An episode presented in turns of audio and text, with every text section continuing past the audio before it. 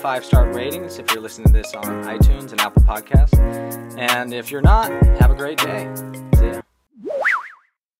We are here with the boys, and before we get started, I, I've noticed I've been doing a terrible job of introductions. So, uh, on my left, virtually, is Austin Byler. Hello. Let's go. And below me from the island, virtually, is uh, QB Meyer. What's up, guys? And so at least we have some feel for who is who. Um, so it's been a little bit since the three of us have gotten together. Uh, We've just kind of reminisced, even really a little bit, trying to catch up. So what's been up, guys? Q, Q, start us off, man. Dude, nothing much, man. Just uh, living the daily grind. Um, just started the firefighting program in Hawaii uh, last week. Kicking my butt so far, uh, but it's very fun. There's 22 of us in the class, and um, we are all working toward the same goal of graduating in about eight months. That's wild. Are you guys uh, full blown fighting fires yet, or you guys, is it a slow process to get to that? It's a slow process. The you know the biggest change for me is they're pa- paramilitary. So we got the lineup in the morning. We got the order arms, salute. You know everything that uh, the military would do, and then we break off into our maintenance groups. And so my my group we're doing uh, vehicles. So we check the chief's vehicles or the higher up vehicles, make sure they're um, you know they got all the things they need to have their car run efficiently, and then we also got to wash them every day. So it's a big change um, from you know the whole baseball world. Yeah, it's not like giving lessons, huh? Not at all. Uh, we'll we'll have to recap on that. Keep us updated uh, throughout your progress. When are you supposed to graduate? Uh, right now, June fourth. June fourth is that graduation date. Um, you know, it's only a week and a half in, but it feels like it's been three months already. Oh boy, we got some time. Oh yeah. Uh, and BZB, Austin Byler, uh, quick update. Uh, we finished out our Reno trip. How was it? uh, Reno trip was incredible. I'll get in that to that in a minute, but it was QB's birthday yesterday. But when you hear this, it would be almost a week before you hear this. So happy birthday, Q! Go out, wish him a happy birthday. The dude's been crushing it. Uh, fire department is not easy, but hey, it takes discipline to be in there. I guess I don't know. It must be hard, Q. I'm pumped for you. Um, but yeah, the. Reno camp was awesome. Ray and I went out there. Uh, we got to go out to Reno again for, I believe it might have actually been our third time being out there uh, since we started the company, and um, had a great turnout at the actual skills clinic on the field. We had two speaking engagements. One Wednesday that was with a softball program. Amazing, Coach Liz.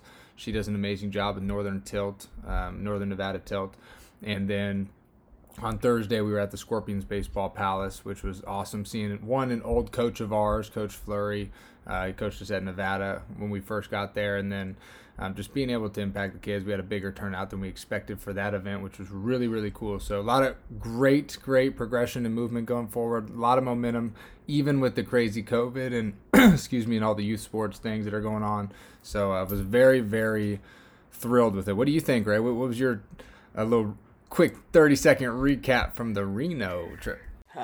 Loved being back on the field again, coaching some guys. Uh, I got some great feedback. Even got reached out to by text by one of the players that had already been seeing some great success with what we were doing in the cages. So that just pumped me up. You know, just uh, seeing guys really utilize what we'd been putting out there. So that was awesome. One.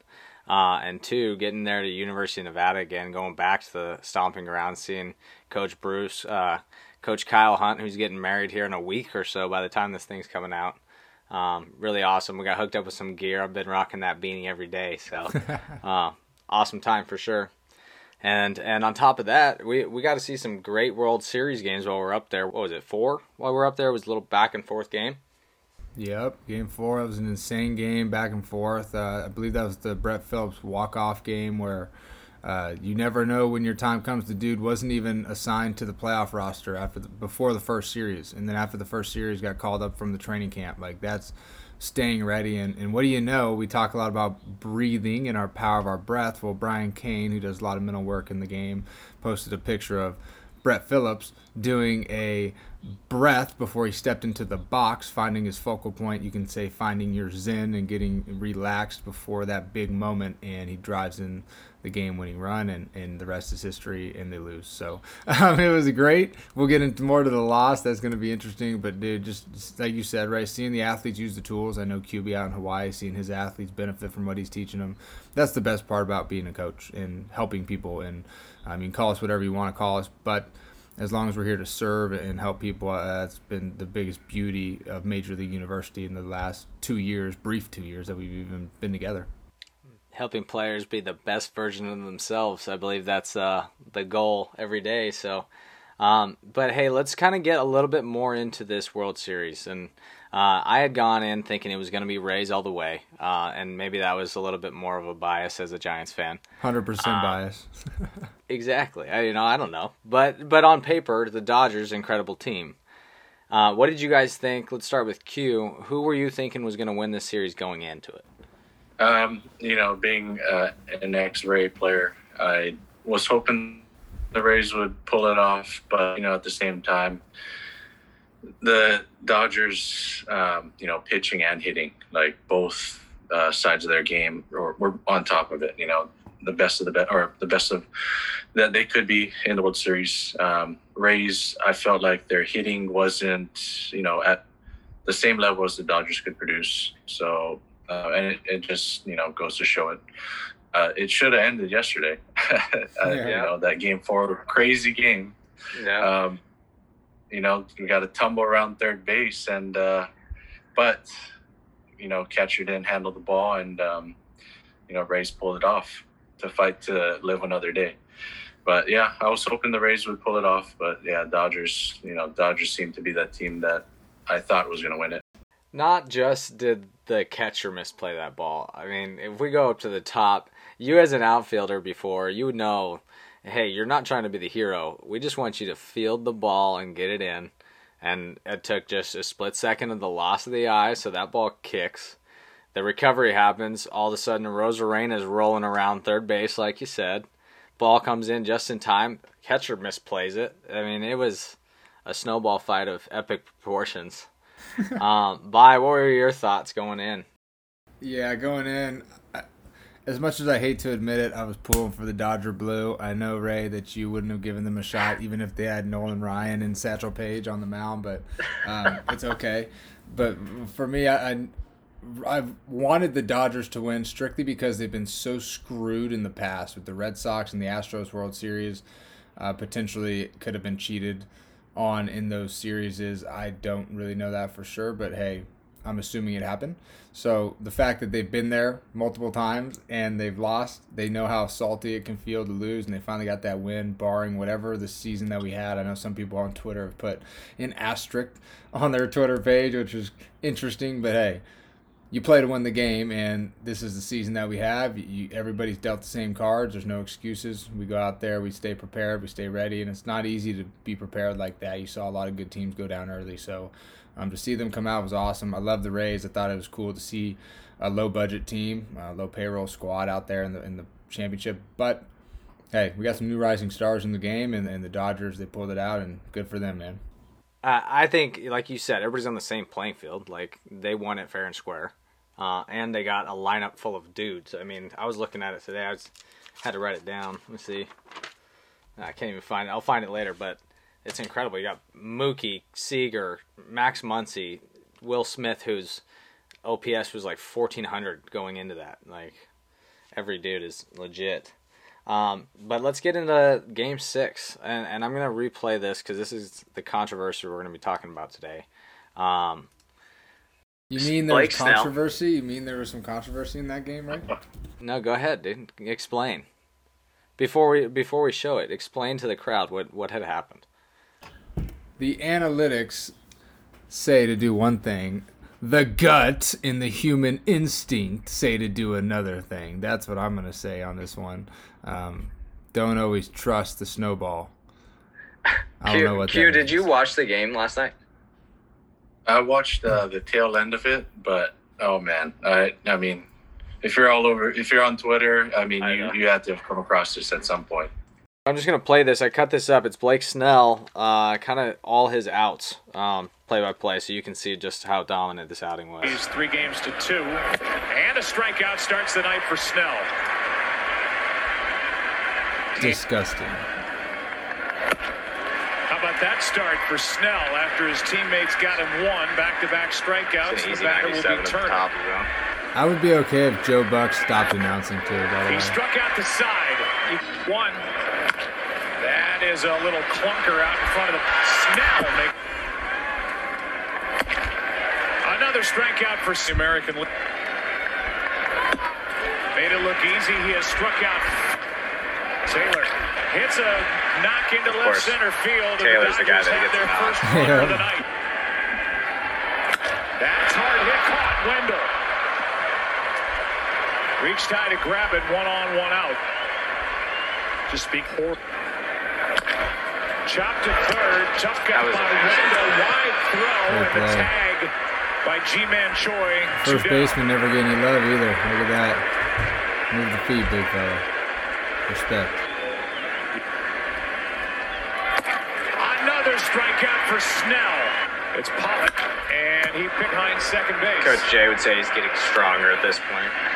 Yeah, the center and the number nine man Barnes is a boy. We oh, do a it. jam shot base hit.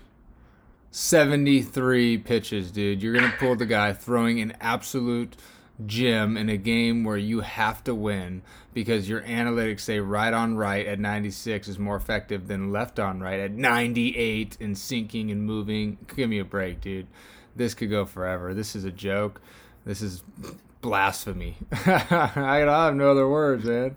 I'm so disappointed, and if I'm Blake Snell, I am furious. This just goes to show that no matter how smart you are, you can't coach gut, you can't coach heart, you can't coach the feel of the game with analytics. Thank you. That's my uh, soapbox.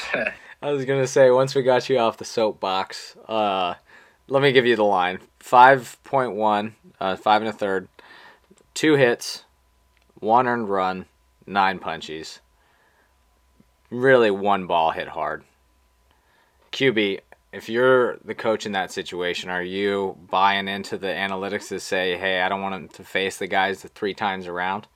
Uh, I'm leaving him in. I mean, you you gotta at this point. Uh, even like I'm an analytical guy. I get it. Um, I get the move right. If it, if the computer's telling you that stats wise, the right and right 96 will match up better than a lefty, um, then you know maybe you would change them. But you know, baseball, not everyone feels their best every day. Um, you never know what some some days you just don't know how you're going to perform. And if you see Snell on the mound just absolutely dealing there's no reason to pull him out. I mean, that's where the the feel comes in. That's where the the gut instinct comes in. I guarantee that um, you know Kevin Cash was very like in the middle, but he went with the analytical side, and you know made that decision, and it, it ultimately could have led to uh, you know the Dodgers' victory. Who knows? You know, maybe maybe you leave Snell in and he does get lit up, but yeah. we'll never know at this point. We won't you know, and um, you know, there's a lot of what ifs. If what if he had stayed in the game, but at the end of the day, you know, what happened happened. Because it's it's the idea of the Patriots and um, the Eagles, right? Uh, or, that was the game where hey, if they don't throw it, Wait, hold, hold on. Who was that game? Oh, what? The Seahawks game or the Seahawks? The, there we the, go. the one yard line. You got Marshawn Lynch, aka his name is Beast Mode. Give him yep. the ball. Oh man, come on. but if that passes in the end zone, you know that the headline the next day is a completely different headline. Nobody and says a like word. A genius. Great um, play, awesome route. Nice yeah, it outthinks him, you know. But you know, I think like in this, I get like you gotta you play the numbers, right? You play the numbers, just like the shift. You play the numbers, so I understand the situation. But at some point, we've got to go back to, not like QB said, not every guy has it every day, right? And whether you have your stuff or not, um, that's for the guy to be honest with you about and, and your team to know. But you got to have that gut feeling as a manager. And he went with his gut. So he, he made the decision. He'll deal with the critics saying things. But um, all in all, that's your horse. He's gotten you to this point. I just think you owe him the respect to at least face one more batter. You struck the dude out twice. You saw the pitches, 98 at the eyes. Both times swung through, not even close. One on like three pitches. So um, I don't know. You got to give the guy a chance. At least get one more out. He was four and two thirds. I think was his longest outing going in to the postseason. Yeah, that's insane too. I mean, with so many like arms developing in everyone's systems, I mean, there's really no reason for a pitcher to face the you know the same lineup a third time.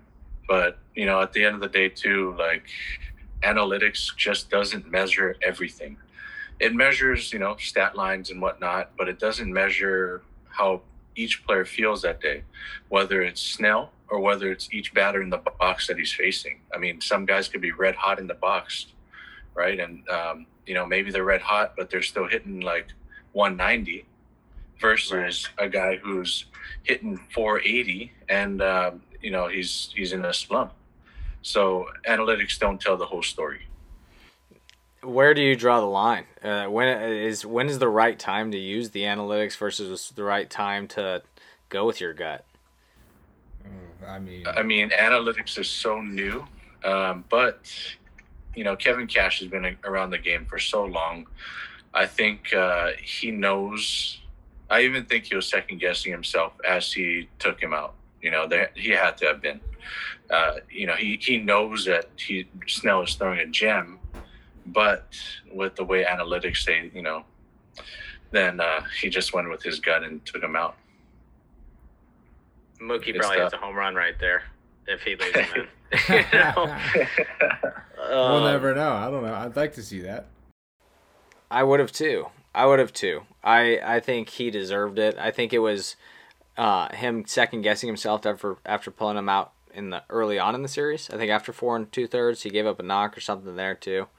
Um, but yeah, it's just it's frustrating to see. I think I think they both handled it well. Like, let me get into this his postseason post game talk here. No, I mean the, the only motive was that um, the, the the lineup lineup the Dodgers feature is as potent as any team in the league. Personally, I felt Blake had done his job and then some. Uh, Mookie coming around for the third time through. Uh, I value that. Uh, I, I, totally respect and understand the, the questions that come with it. Uh, Blake gave us every opportunity to win. He was outstanding. They're not easy decisions. Um, and that's where I came to the decision. I felt it was best after the guy got on base. Uh, Barnes hit the single. Uh, didn't want Mookie seeing Mookie or Seager seeing Blake uh, a third time. Um, dude, I will add one thing onto that. You know, as a hitter, if I'm Mookie Betts or if I'm Seager and I struck out twice uh, before, at that point I would probably figure out the pitcher. But that's just myself. As that's you. You know, like some guys, some guys will, you know, want that pitching change, but for me, I'd want to see that same guy again, unless I'm really un- like overmatched, which I don't think. You know, those two guys are definitely not overmatched by uh, facing Snell.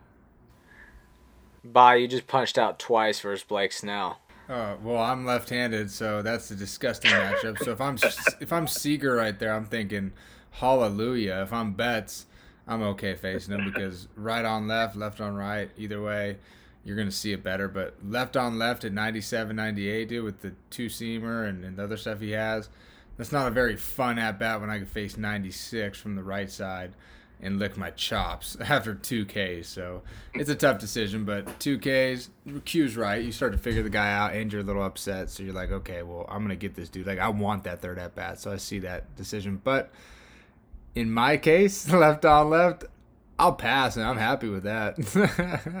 Thanks, coach. You, I honestly at that point I'm going, please. I mean, give me the right on right. I'm over this guy. Like, let here. Have you? Did you guys hear what Blake said about it? No. I don't really know what to say. You know, I just uh, I want to win, and I want to win the World Series, and that's the goal. So for us to lose, um, yeah, I mean, it just sucks. I mean, I'm not gonna question him. I mean, he, he's a hell of a manager, so I'm not gonna question him. Uh, I'll voice my opinion, and yeah, I can only look forward to you know the off season, what I'm gonna accomplish this off season to get ready to, you know, be the best me I can be for for next year. But we came up short. Um, and the only thing you can do from this point is get better and focus on what you know what I can do to be better for next year. This year is over with. Uh, congrats to the Dodgers. You know they they they played better than us, uh, and they earned it. So so good job to them. But yeah, we just we came up short, and that's pretty much it. I thought he handled it pretty good. Yeah, I, I would mm-hmm. agree, especially in that situation. You can tell he's upset, but hey he's not going to throw your manager under the bus for any reason. There's no reason to throw anyone under the bus. He went with his gut. Nine times out of ten, that decision probably works. It just happened to be the one time where it didn't work that everybody's going to blow you up. It's like Kershaw in the playoffs. Like, the dude's one of the best pitchers of all time, but he struggled a little in the playoffs because he stays in too late. So, it, like, where do you draw the line there? Um, I don't know. It's just good to see good baseball competing back and forth and seeing big leaguers make mistakes so the youth aren't like, oh, I got to be perfect. Like, even big leaguers make simple mistakes like lifting my head up before the ball gets in my glove or trying to catch it and tag before I catch the ball. So, uh, fun to watch. Fun to watch. What's uh, what's your thought on the shift? Did you guys get shifted on? Yeah, every every at bat, literally every at bat. it, it never failed. Left, right, slow, submarine, um, average Joe in the outfield, eating popcorn, drinking beer. every single at bat was full shift. For right side. Uh, occasionally, but most shortstop or, or not the third baseman would play short, and then, or did they? No, the shortstop play short. They'd send the third baseman over up the middle. I think, push the second baseman back. Nice. Um, yeah, I, I got shift down a little bit. It wasn't uh, it wasn't a lot. Mine wasn't a heavy shift. Mine would be just like, you know, a few steps over, but mostly to the pull side. So interesting thing about that is uh, this off season, Kai Correa with the Giants, uh, we hopped on a few Zoom calls with him, and um, he he pulled up a diagram of stats basically. And he had I think four or five lanes that you know broke into different sections of the field, like first base, second base, up the middle, shortstop, and and third base, and he had percentages of right-handed hitters and left-handed hitters, and basically, you would want to shift after you've seen that diagram. Mm-hmm. Um, you know, it's it's majority of the balls that are hit on the ground to the pull side for right-handed and left-handed hitters. So if you're a lefty, if you got a lefty at, at the plate, you know, shift over to that right side. And so one of my questions to him was, at at the at the high school level, is it worth shifting? And he said, "Yep, same thing. I mean, most guys, right? They're going to roll over to the uh, pull side. Uh, there will be occasional guys that will, um, you know, pull it in the air or uh, hit it on the ground to the other side, but you figure those guys out pretty quickly. Go ahead. So I was going to say, even psychologically, for that at the high school level, you're a high school kid. You've probably got a big ego, and you think you can do everything. So you try to manipulate your swing to hit it through the shift. Well, now the pitcher and the other team won because you're trying to manipulate your plan to what the defense is doing because everybody on TV says, well, why don't you just hit it to the left side and just poke it down the line for a double? Well, if it's that easy, why don't you grab the bat and do it? It's not that easy. 97 coming in on your hands, I can't hit that down the third base line effectively for a double. It's hard enough to bunt that pitch. So, um, just at the high school level, that's a great question you ask you. And I think for any coaches out there listening to this, like, hey, just get your kids used to it, right? You don't have to do full blown Big Papi shift, but just get them used to moving around, playing other areas on the field. Um, and now we increase the development of our youth. So when they get to college and they get to pro ball, if they do, well, they're ready for it. They're not just taken by storm when a shift comes to play. So um, I, I think that's that's solid. It's good stuff. Yeah, it's a, it's it's not a foolproof plan, you know. You're you're going in with zone coverage, and playing the percentages at that point. And I, as a righties up there, I'm willing to give up the first baseline if we get beat down the first baseline. Yeah, so be it. Yeah, cool. Like just like the cap, right, and uh, you know, some guys have that bat control that they see the shift, they can put it where the players aren't. But yeah, at those times you just tip your cap. But in most cases, you'd rather have you know someone hit a single than for someone to put it out of the park too. Well, and then there was guys like you that would drop one down the left field line for a double, and then when they start shading that line, you hit one in the left center gap to put it back again. yeah. hey man, that's uh yeah a lot of a lot of pepper growing up, man. A lot of pepper growing up. Is that the key to being able to rake doubles and hit anything? oh yeah, dude. Hey, hand-eye coordination stuff. That's that's the real deal. I mean, if you have hand-eye coordination, you should be able to, to do that. But the you know I practice that kind of stuff too. Uh, I, sometimes I practice fouling balls off. as as funky as it sounds, I mean, just like big leaguers, I'm sure they mess around with some ground balls, play, you know, making some trick plays with their gloves and whatnot. But they practice that. If you practice it, you can do it in the games. Alfonso Rivas and uh, Cesar Salazar on the Arizona team used to call that spoil swings. They go butt out, reach for one, foul it off. We're like, what are you got? What are you doing? Spoil swing. Oh, yeah. you got to work on that. It works. It works, and you get a better pitch later on in that at bat. Uh, for people that would say, "Hey, ban the shift," yes or no? In my opinion, yeah, ban it because it it took away a lot of hits on my end. Come on, man. If I pull the ball, it's on the ground. We know that. If it goes in the air, it's left center gap. So, uh, no, keep it going as part of the game. You might as well. I mean, soon there's going to be an electronic umpire at some point. So, like, might as well keep not. the shifts in. Uh, uh, you can't really change it. Too many people are going to want the shifts. It's, it's too effective to get out of the game. Yeah, agreed. I mean, uh, I, I like the shifts, honestly, in my opinion. Um, I'll always coach shifts if I were to coach an infield. Um, but yeah, like you just got to evolve. You know, if, if the main goal of defense is to get outs. so if yeah. if putting players in certain positions helps you get outs, then you're fulfilling your goal. It's it's plain and simple. And I bet we're gonna start to see some really funky positioning in the near future. And and the development of launch angle says beat the shift by hitting it over them. yeah.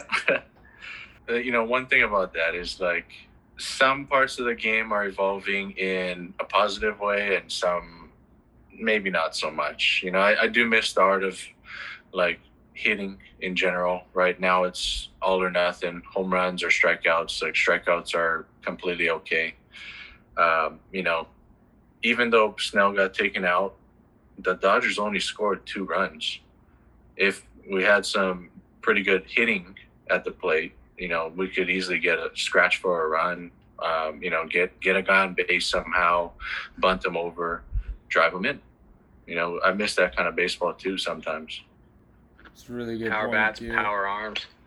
Yeah, well, think about this: power when launch angle started coming along, it was by the Astros, and look at how they were knowing what was coming. So that's where I, I, knew this whole thing was a myth, dude. I literally called it. I put a tweet out and I deleted it like two years ago. I was so mad one day. I was like, "This launch angle stuff sucks." Like, watch the Astros like have something um, like hidden about it. Like it's totally opposite.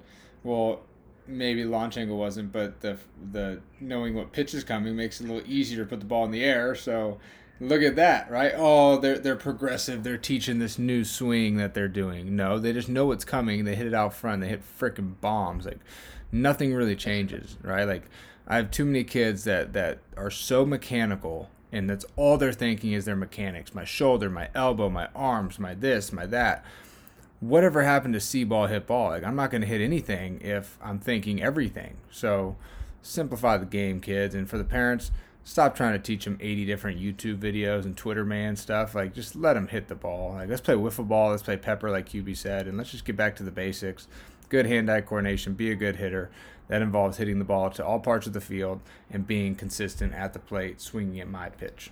Uh, Eugene Bleecker, he does 108 performance and no free ads, but I think he does a great job. And uh, he always talks about over cueing, and you can always tell when a kid uh, cueing is basically saying something that's going to remind a player of something to do, and you can always tell that kid in little league that has been clearly over cued because it looks like this very out of rhythm robotic dance rather than a fluid hey maybe it doesn't it's not mechanically sound but it's going to be fluid and eventually it'll work it's it's tough, but I think you just let the kid be an athlete, swing the thing hard, and see what happens. Dude, I like the over cueing. I mean, I see it all the time. Q, I'm sure you see it all the time with some of your athletes. Like, there's a parent that sits behind there and says, "Don't pull this, don't do this, don't do that, don't do this." It's like I want them to fail. I want my athletes to fail so they can start to figure it out. Because my biggest reward, like you'll see two things out of me when you work with me in the cage or any camp or whatever. One, a good take fires me up. Like that just like lights me on fire. Good take. Two, an athlete making an adjustment on their own without me having to say anything. Or mom and dad yelling in the back, hit the ball hard or blah blah blah. Like, no. that is no nothing accomplished. All I see is little Johnny turning around looking for mom and dad. Where are they?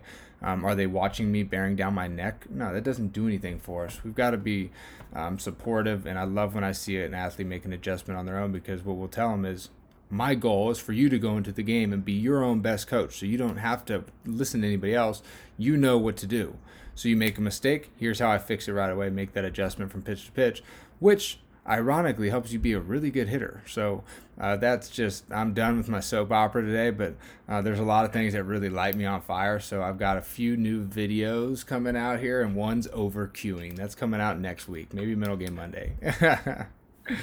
Dude, yeah, you're you're going down a dangerous rabbit hole right now. We could I could spend hours on this stuff, but um, uh, yeah, just like for one example, I mean, I had an athlete. I was, and he's he's a senior in in um, high school now. But uh, basically, I was doing some front toss with him, and for some reason, he could not square a ball up. And I, I just said, okay, whatever. And I went back to overhand and he starts piecing everything up. and so I'm like, dude, what what is the difference? And like, what were you thinking about in the front toss, and what are you thinking about in the overhand? And he's like, yeah, you know, I was I was trying to think like, you know, get my hands like direct to the ball, like all the mechanical stuff in the front toss. And then as soon as I went back, he's like, yeah, it just got firm. So I just said see ball, hit ball, and I'm like, oh, what? Let's just stay with that. yeah, it's crazy, man well, it's it's such a an action like a reactive game that there's no time to think on a lot of that stuff, and we'll do a lot of overtraining, obviously, where you're you're you know we ramp up the fastball machine or the sliders are better than the stuff you're going to see in the game, and it's for that reason, you know, obviously, so you're going to be able to slow it back down again. But if you start thinking too much, I mean, the the training's done in the cage. Once you get on the field, that's clear mind game over, dude. That's why the mind's the most important part of your performance. So if you're still listening, uh, share that one with your kids. your mind, the most important part, and we have a few programs that can help you get the mind right, just like your hundred dollar hitting coach is helping you get the swing right, or sometimes very wrong. Boom. Well, we might have to dive into the, all that in a whole nother segment. I know we got plenty to talk about, but let's uh, go ahead and wrap up here. We got to we, we, we've done the trick or treat game. We've done Fast Five. We're going to get into a little World Series trivia this week.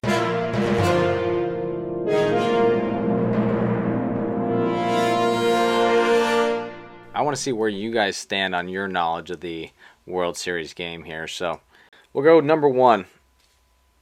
What year was the first World Series played? And I'm going to give you a selection of four 1910. 1884, 1921, or 1903? Oh, I got it. QB, what's your answer? Dude, so trivia, anything historical, probably going to get it wrong, but my guess is D. 1903. Okay, and by? 1910, baby. Ring, ding, ding, ding, ding. The answer is 1903. Very good, Q. Boston Pilgrims were playing the Pittsburgh Pirates. The Boston Pilgrims. Plymouth Rock Stadium. Wow. I'm just playing on that part. I don't know what stadium they're at. That'd be, sweet. You had me. Question number two 1 0 QB. Well done. Uh, in, in what year was Game 3 of the World Series postponed due to an earthquake? 1920, 2001, 1908, 1989. Well, I know it wasn't 2001 because I'm just gonna throw that out there because it's the D-backs Yankees, and there ain't no earthquakes in Arizona, baby. We're fresh sailing. We just have fire. I'm gonna get. I'm gonna give you. I'm gonna give you a bonus point if you can name the two teams involved. 1989, and it had to have been San Francisco, San Francisco Giants versus the 1989 the Cleveland Indians. Okay. Uh, QB Meyer, chance to rebuttal. Uh, well, I was gonna guess 1989 as well, uh, but teams. Um, let's go with the Dodgers and the Giants. San Francisco Giants was correct, but it was the Battle of the Bay, boys. Oakland A's, San Francisco Giants. Wow. What was the year? Was it was the year 89? 89, correct. That's a that is a huge huge deal in the Bay Area. I knew it had to have been in California because only California really has earthquakes frequently, so San Andreas fault, man. What are you going to do? A lot of weird things happen in California, but they have nice beaches. okay, what team won the first indoor game in the World Series history? New York Yankees, Minnesota Twins, Texas Rangers, St. Louis Cardinals. You know, Twins is standing out right now. Twins, yes. Twins it is. 1987, the Twins overpowered St. Louis 10 to 1. Nice job. No way. Very nice. Overpowered. So that might be the best guesser in history. Three, three to two. I think this is a little. Uh, we're gonna have to have you start answering first. Yeah, can you take my test next week? All my tests. Can you take my test? Number four, who holds the record for most innings pitched in a single World Series game? Babe Ruth, Cy Young, Whitey Ford, Christy Mathewson. Uh, Christy Mathewson. QB. I'll just go with Cy Young because I don't I don't know who the uh, aside from Babe Ruth I don't know who the other two are. Take a guess at how many innings before I give you the answer. In the World Series. In one game, yeah. Oh, one game. Sixteen. Uh, yeah, I was gonna say fifteen. Fourteen, and it was by Babe Ruth, baby. The Babe, oh, hot dogs and cigars and ice cold. hot cold dogs beer. and cigars. That's a die of freaking tater tots, dude. That, that's I like that. That arm didn't need any J bands. no J band, no therapy, dude. Just a nice hot tub. Didn't need it. A night on the town. How many home runs did Babe Ruth hit in his first World Series? Zero. Six. Byler, chance to change your answer. oh, what? Two. it was zero. Well done. 1915. he only batted once and he rolled over to the first baseman. We are tied up at three, gentlemen. 1915. Wow, Oh, dude, that's a... We are all knotted up here. Uh, we're gonna go Price is Right rules for this one. Okay, you can go as high as, but you can't go over. Okay. What was the longest single game in World Series history by time? five hours and 35 minutes. I'm gonna go I eight hours and thirty minutes. Seven hours and 20 minutes. Boston Red Sox, Los Angeles Dodgers in 2018, actually. I knew it was recent. I knew but- there was. Yeah. So, bye. We're going to give you that one. Fun fact that was longer than the entire 1939 World Series was for a time. Wow, that's a good Oh fun my fact gosh. right there to pull Did out. they at play two. like three innings back? Uh, they, I don't know. They're dead ball era. Um, we'll go two more. Excuse me. Prior to the 2017, prior to 2017, how was the home field advantage determined in the World Series? Oh, I should know this. I know you should. Q, do you have it? What was by the Don't better say record? it if you do. No, I don't. Oh no. Best record. Best record. Because Okay. now it's the World Series, isn't it? If you win the World Series now, or whoever wins the World Series gets home field advantage in the All Star game. When is the All Star game? The next year, so it's determined by the year before. I thought, isn't it? So it's home. home the, whoever wins the World Series gets to host the All Star game the following year? No, no, no, no. Whoever wins that that league is the home team for the. For Are the on home game? team or the or the hosting? I don't know, bro. Don't give me that. No, look. it's No, it, the home field advantage for the World Series used to be determined by the winner of the All Star game. Oh, got I'm way off. dude. I must have just heard. I must not be listening to you then. I wouldn't have guessed anything for the All Star game. Last one here. For three points and the separator. For three. Price is Right rules. Babe Ruth's career World Series ERA. One three one. QB. One three two. Point eight seven. Ah, oh, was a legend. Both way over. So we're gonna. I knew it was low. I knew it was low, but I mean, I didn't know it was that good. it's extremely low. Well, BZB, I think uh, is. I guess we're gonna edge you with this one. Congratulations. Yes, that's an automatic, un, like, decisive victory. I would not say decisive, but you finished. Um. So yeah, that's kind of it. Uh, Bye. Do you want to give these guys a rundown on what we have coming up uh, here at MLU? Yes, a couple uh, awesome things. We got three things coming your way real quick. Ship it, ship it, hip, hip, hip. Um, virtual camp is going to start in January. We're going to do that. Uh, we've got pre-ordering now. We've got a few signups already, which is really exciting, and we're going to keep pushing that out there a lot more throughout November and December. So that's going to be coming starting in January, the second week of January. Virtual camp. We're going to go over six different topics. It's going to be awesome, a lot of fun. It's going to be really, really beneficial for our athletes. All ages are welcome. It's going to be through Zoom once a week. Um, very easy and affordable to do, and very, very beneficial for your career. So that's going to be one thing. Um, two, we just got solidified. We got word today. December 19th and 20th, uh, we're going to host our first ever showcase in Arizona. So now that it is live, we have to do it. So we're going to do it December 19th and 20th, Willow Canyon High School here in Phoenix, Arizona. Fired up for that. It's going to be an awesome event. We've got at least five or six coaches already registered up there that are going to be there and um, from all over the country. So that's going to be a great event for any unsigned athletes or just athletes who want to get some work in and play in front of coaches, pick their brains, etc. And then following that event, December 21st to 24th, right before Christmas, cannot wait for Christmas, uh, we are going to be running a winter clinic in Arizona, our first ever winter clinic anywhere. We're super fired up about that. Four days, easy, free, not free, but cheap babysitting for you and your kids.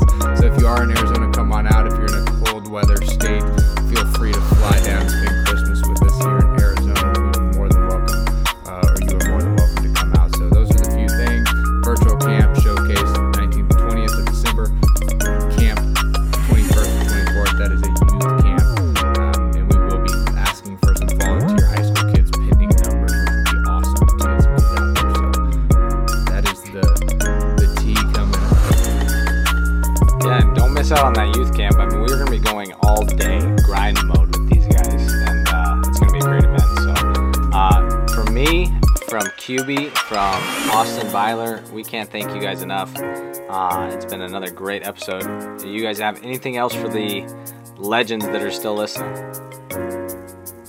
Thank you. Thank you for still listening. That's impressive. You listened Thank to you. us for 40 minutes. So, uh, thank you. All right, that's it. We'll catch you guys next time. You guys have a great week. Peace. Peace.